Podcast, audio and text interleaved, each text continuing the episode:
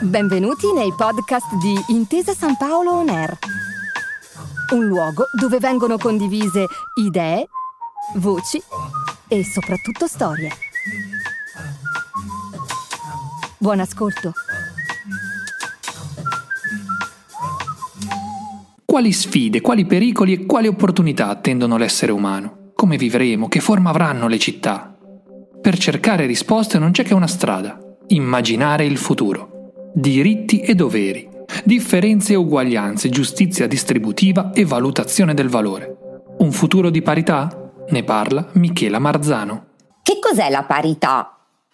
Che cosa significa parlare di un futuro di parità? Che cos'è che si intende esattamente con questo termine che tanti utilizzano senza magari chiedersi cosa ci sia dietro?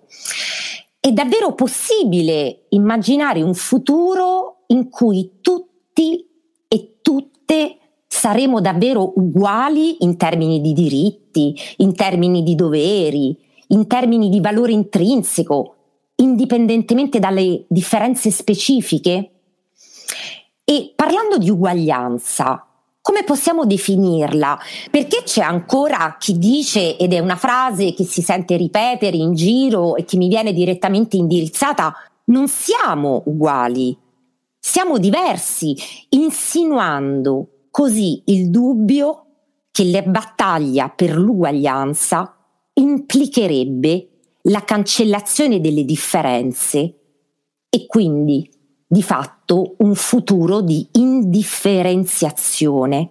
Ebbene, e per cercare di rispondere a questa serie di domande che ho appena formulato, che io vorrei iniziare leggendovi la trascrizione di un piccolissimo video, il cui titolo è Il gender spiegato in tre minuti, che è stato realizzato proprio da tutti coloro che hanno qualche difficoltà con il concetto di uguaglianza e che pensano che ogni qualvolta si parli di genere si abbia in mente l'idea di voler cancellare le differenze specifiche. È un video particolare, il gender spiegato in tre minuti, ripeto, che è stato prodotto nel 2015 da un'associazione che si chiama Manif pour tous Italia, è un gruppo che in realtà è nato in Francia, Manif pour tous Francia, nel 2012, nel momento in cui si stava discutendo all'Assemblée nationale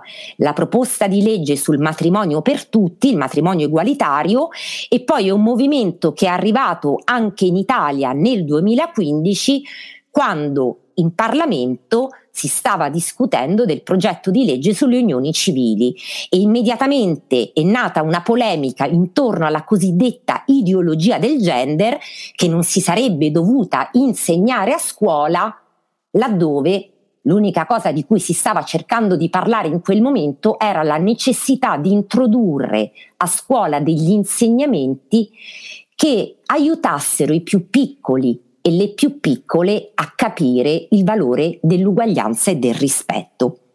Ma iniziamo appunto dalla lettura della sbobinatura di questo brevissimo video e cito Una ragazza e un ragazzo sono uguali? A prima vista no. Una ragazza e un ragazzo non sono uguali, sono diversi. Sono diversi quando sono piccoli e lo sono ancora di più quando crescono. Ma per alcuni una ragazza e un ragazzo non sono diversi perché hanno un corpo diverso, ma perché i genitori, la famiglia, la società e la scuola tutti li obbligano a essere diversi.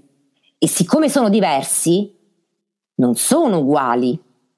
C'è allora un problema per alcuni quello della disuguaglianza tra ragazzo e ragazza, che più tardi diventerà disuguaglianza tra uomo e donna.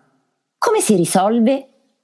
Rendendo ragazza e ragazzo totalmente indifferenziati, facendo quindi in modo che genitori, famiglia, società e scuola la smettano di obbligare un ragazzo a essere ragazzo e una ragazza a essere ragazza.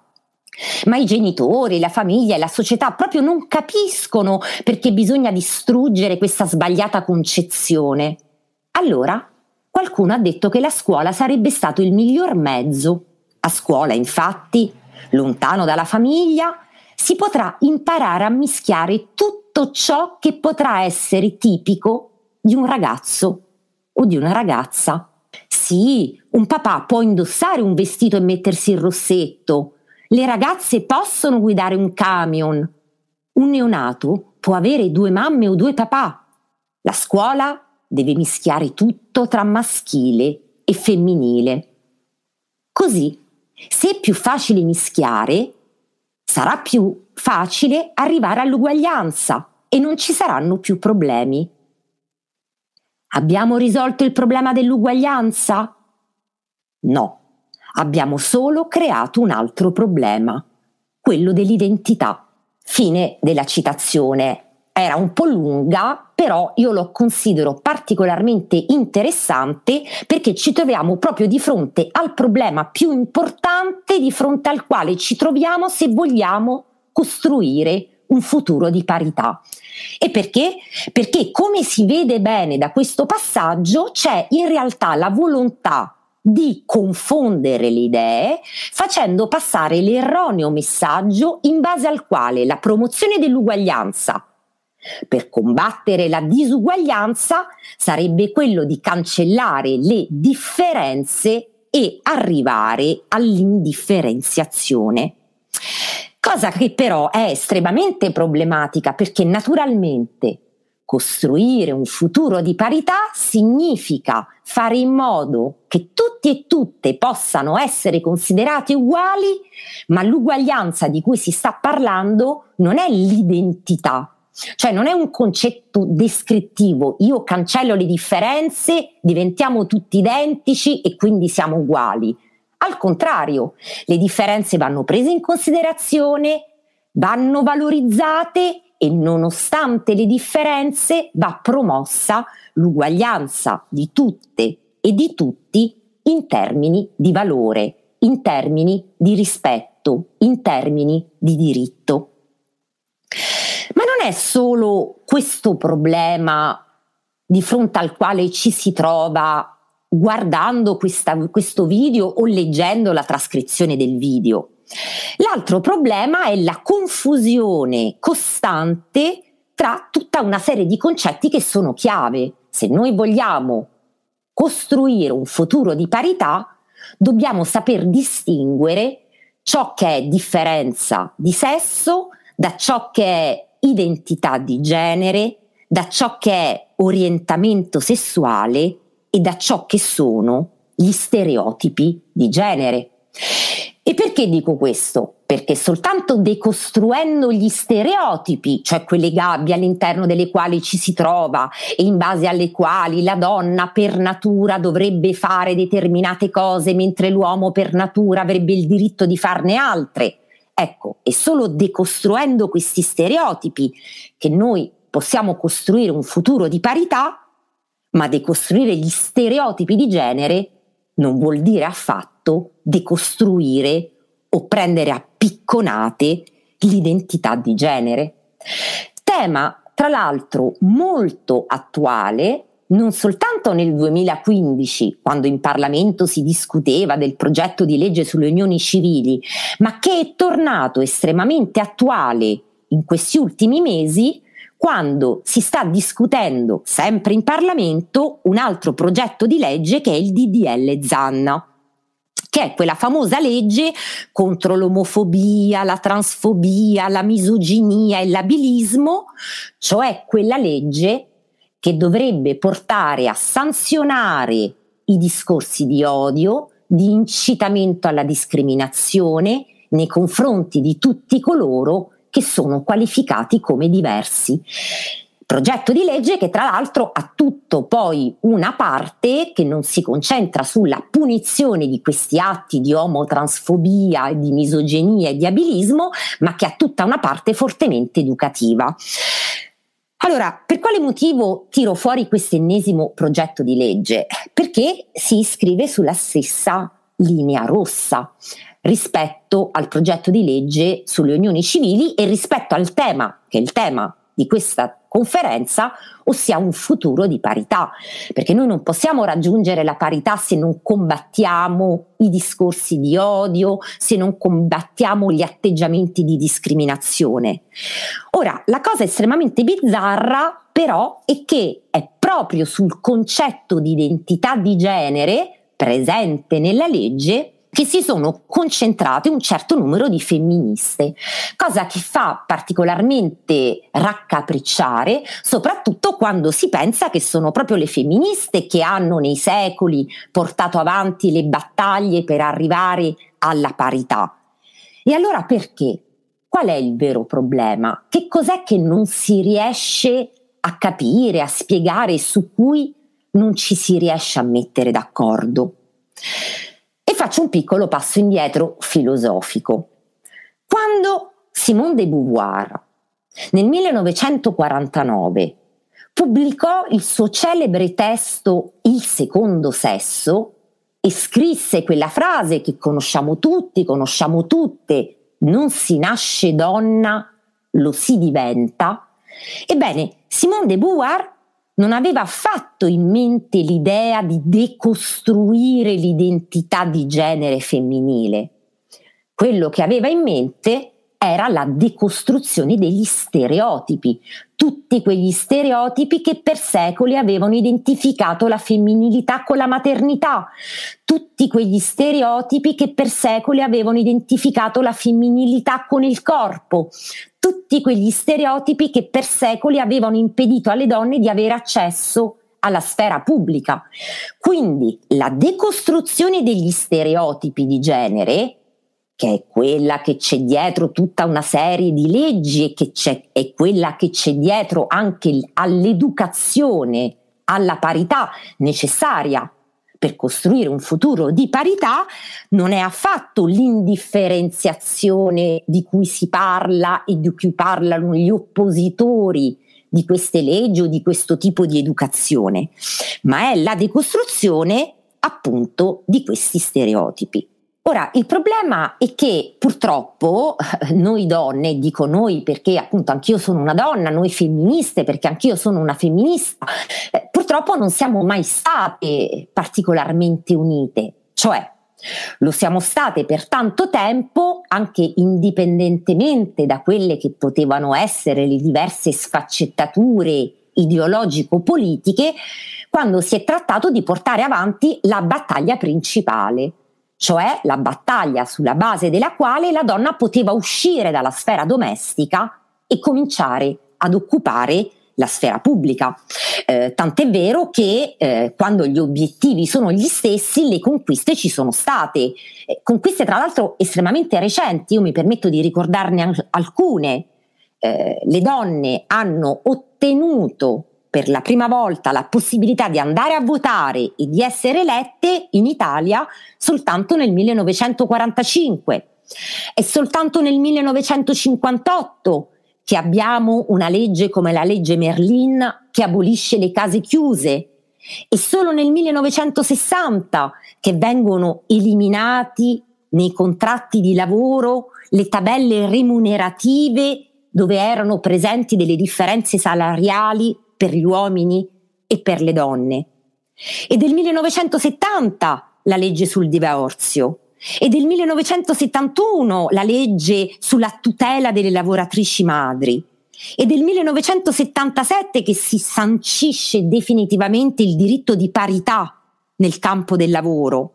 È nel 1996 che sono state approvate le prime norme contro le violenze sessuali è nel 2011 che è stata approvata la legge in base alla quale un quinto di donne dovevano essere presenti nei CDA delle imprese.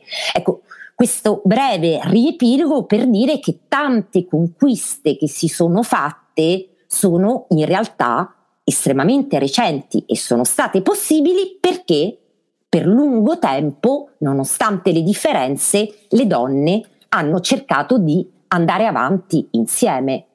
Il problema è che poi ben presto o progressivamente le donne hanno cominciato a far prevalere le differenze e non sono quindi più state capaci di condividere le battaglie e di essere solidari.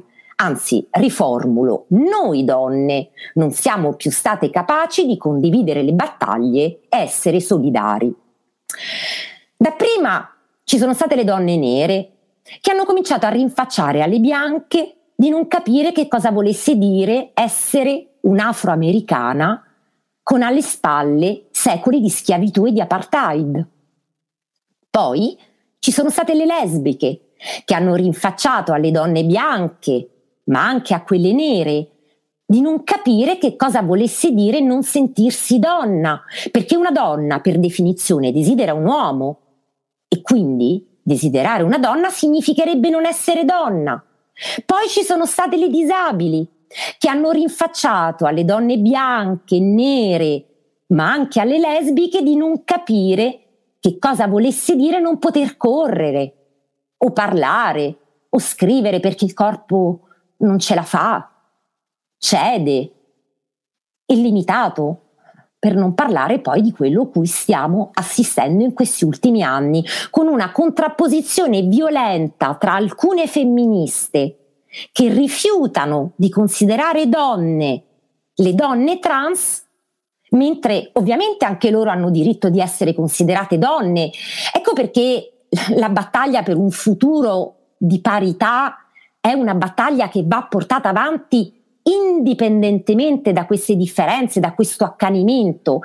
E valga fra tutto, io vorrei fare un esempio di una storica femminista americana per uscire poi della, dalla contingenza italiana, la quale, sto parlando della storica femminista americana Eleanor Barkett, che nel 2015 sul New York Times pubblicò un attacco violentissimo contro le persone trans, scrivendo, e cito, la loro identità femminile non è la mia identità femminile. Loro non hanno viaggiato da donne in lungo e largo nel mondo e non sono state plasmate da tutto ciò che questo comporta. Loro non hanno dovuto mai affrontare l'inizio delle mestruazioni al centro di un vagone affollato della metropolitana e così via. Il problema è che proprio questo argomento che viene ripreso oggi da alcune femministe che hanno tendenza ad identificare la donna con le caratteristiche biologiche, morfologiche e genetiche, facendo fare un passo indietro al movimento femminista nel suo insieme. Ripeto, quindi la vera necessità che noi abbiamo per poter costruire un futuro di parità è proprio quello di cercare di riunirci, di costruire quella che Audre Lorde, altra grandissima femminista negli anni 70, aveva chiamato la casa delle differenze, perché noi dobbiamo accettarci tutte e tutte con le nostre differenze e grazie alle nostre differenze rivendicare l'uguaglianza in termini di valore intrinseco, in termini di diritti, in termini di opportunità. Quindi dobbiamo poter ritornare alla radice del principio di giustizia.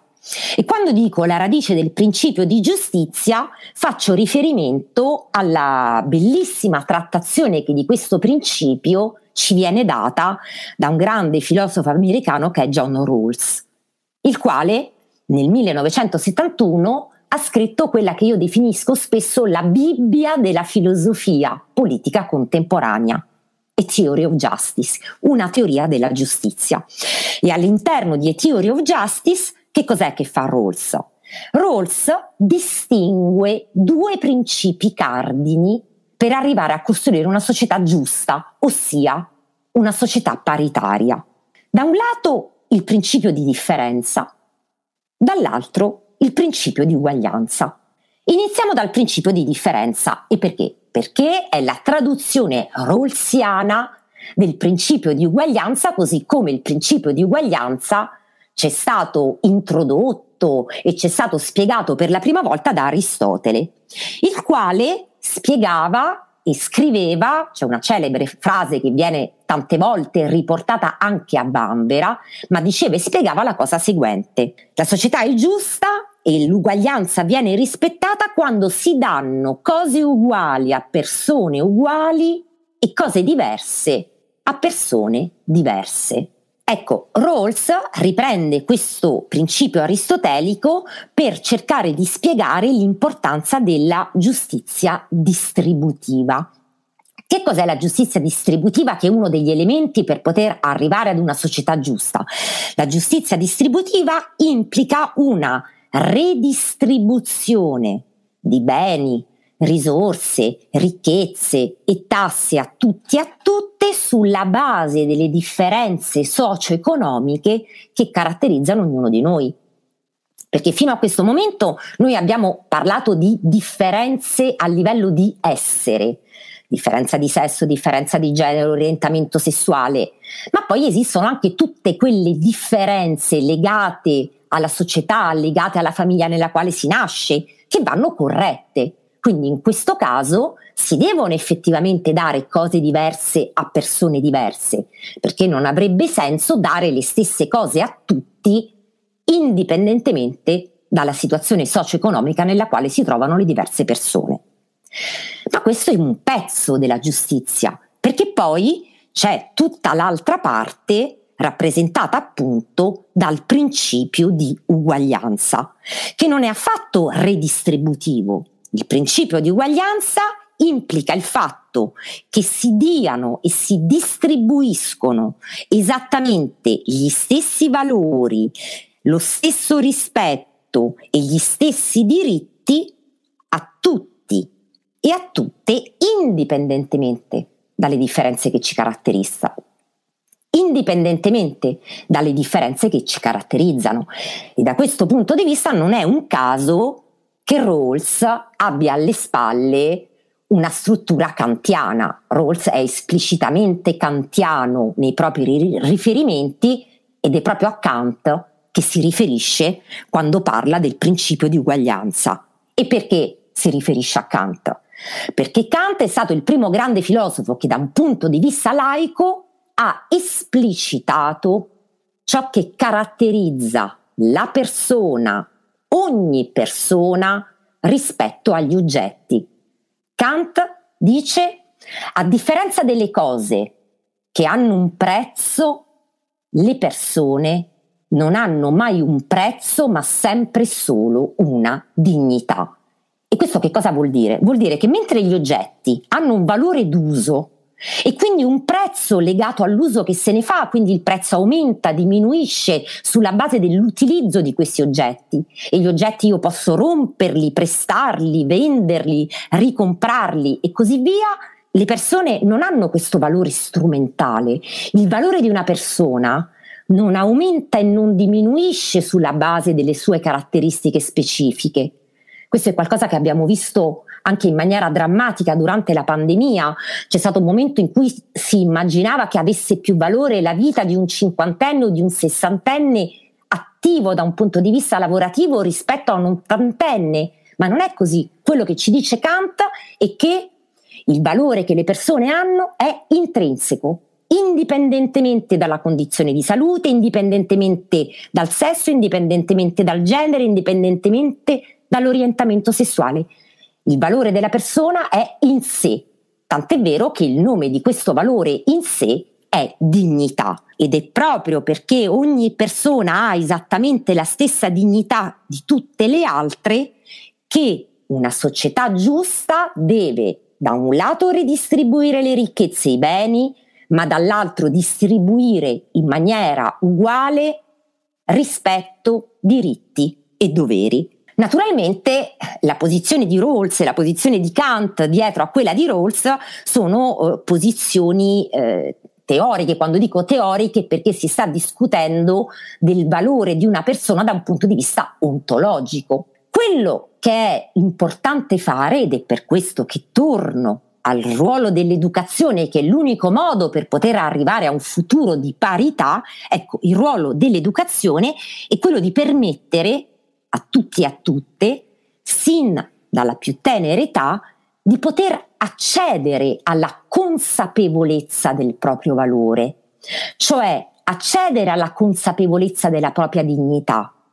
cioè essere consapevoli del fatto che il proprio valore non è diverso da quello che possono avere gli altri, anche se io sono lesbica e tu sei eterosessuale, anche se io sono gay e tu sei eterosessuale, anche se io sono nera e tu sei bianco e così via. Avere accesso alla consapevolezza del proprio valore però si può fare se e soltanto se sin dalla più tenera età noi siamo accompagnati, perché non è qualcosa che si insegna in maniera astratta, è qualcosa che si mostra, è qualcosa che si fa. Da cui il ruolo fondamentale delle famiglie, il ruolo fondamentale degli asili, delle scuole elementari, delle scuole medie, di insegnanti, maestri e genitori per poter permettere a tutti e tutte di avere accesso alla consapevolezza del proprio valore, ossia l'importanza che i genitori, le maestre, i maestri, le professoresse, i professori, l'importanza quindi che il corpo degli adulti dia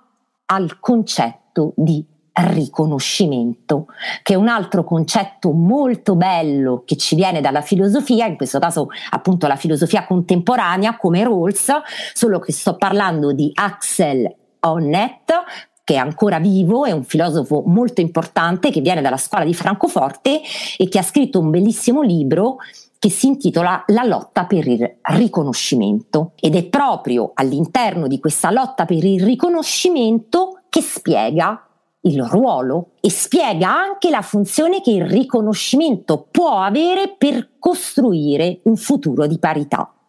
Quello che Axel Honneth ci dice è che se noi ci guardiamo in giro vediamo che abbiamo tutti bisogno di essere riconosciuti per quello che siamo e non per quello che dovremmo essere. E spiega che il concetto di riconoscimento si declina attraverso tre altri concetti, amore, diritto e lavoro. Ed è su questo che io vorrei terminare. Partiamo dal diritto e dal lavoro e terminiamo con l'amore. In che senso il riconoscimento rinvia alla nozione di diritto? Quando si parla di diritto, Axel Honneth pensa alle legislazioni dei vari paesi. Noi non ci sentiamo riconosciuti e quindi non possiamo accedere alla consapevolezza del nostro valore e credere in noi se viviamo in un paese in cui non esistono delle norme che ci considerino e tutte uguali. Prima di approvare in Francia la legge sul matrimonio per tutti, c'erano delle discriminazioni, perché le persone eterosessuali si potevano sposare a differenza delle persone omosessuali. In Italia abbiamo fatto un po' meno bene perché non abbiamo approvato il matrimonio per tutti, abbiamo approvato una legge che si chiama legge sulle unioni civili, che da un lato hanno cercato di correggere alcune discriminazioni, ma che ne hanno introdotte altre, perché non hanno per esempio protetto i bambini delle famiglie arcobaleno, che non hanno la possibilità di veder riconosciuto un legame giuridico con il compagno o la compagna del padre o della madre biologica. Quindi vedete che il problema della legislazione, il problema delle norme è un problema fondamentale se noi vogliamo arrivare ad un futuro di parità perché soltanto un diritto, una legislazione che riconosce tutti e tutte come aventi lo stesso valore, aventi la stessa dignità e attribuisce a tutti gli stessi diritti e gli stessi doveri, che si può poi arrivare appunto a questa società paritaria. Secondo elemento, molto caldo in questo momento, il lavoro anche il lavoro è uno strumento di riconoscimento di cui abbiamo bisogno per avere accesso alla consapevolezza del nostro valore e quindi della nostra dignità. Però il lavoro, perché il lavoro non è soltanto avere la possibilità o i soldi per arrivare alla fine del mese, è anche attraverso il lavoro che noi strutturiamo la nostra identità, che noi riusciamo a manifestarci, che noi riusciamo a essere riconosciuti, che noi riusciamo a riconoscerci.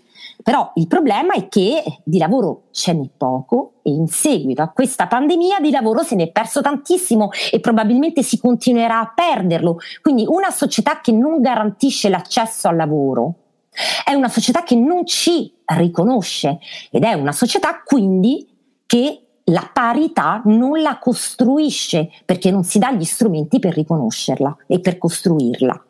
E infine chiudo col concetto di amore che è il punto di partenza ma anche il punto d'arrivo, sempre all'interno della concezione di Axel Honneth.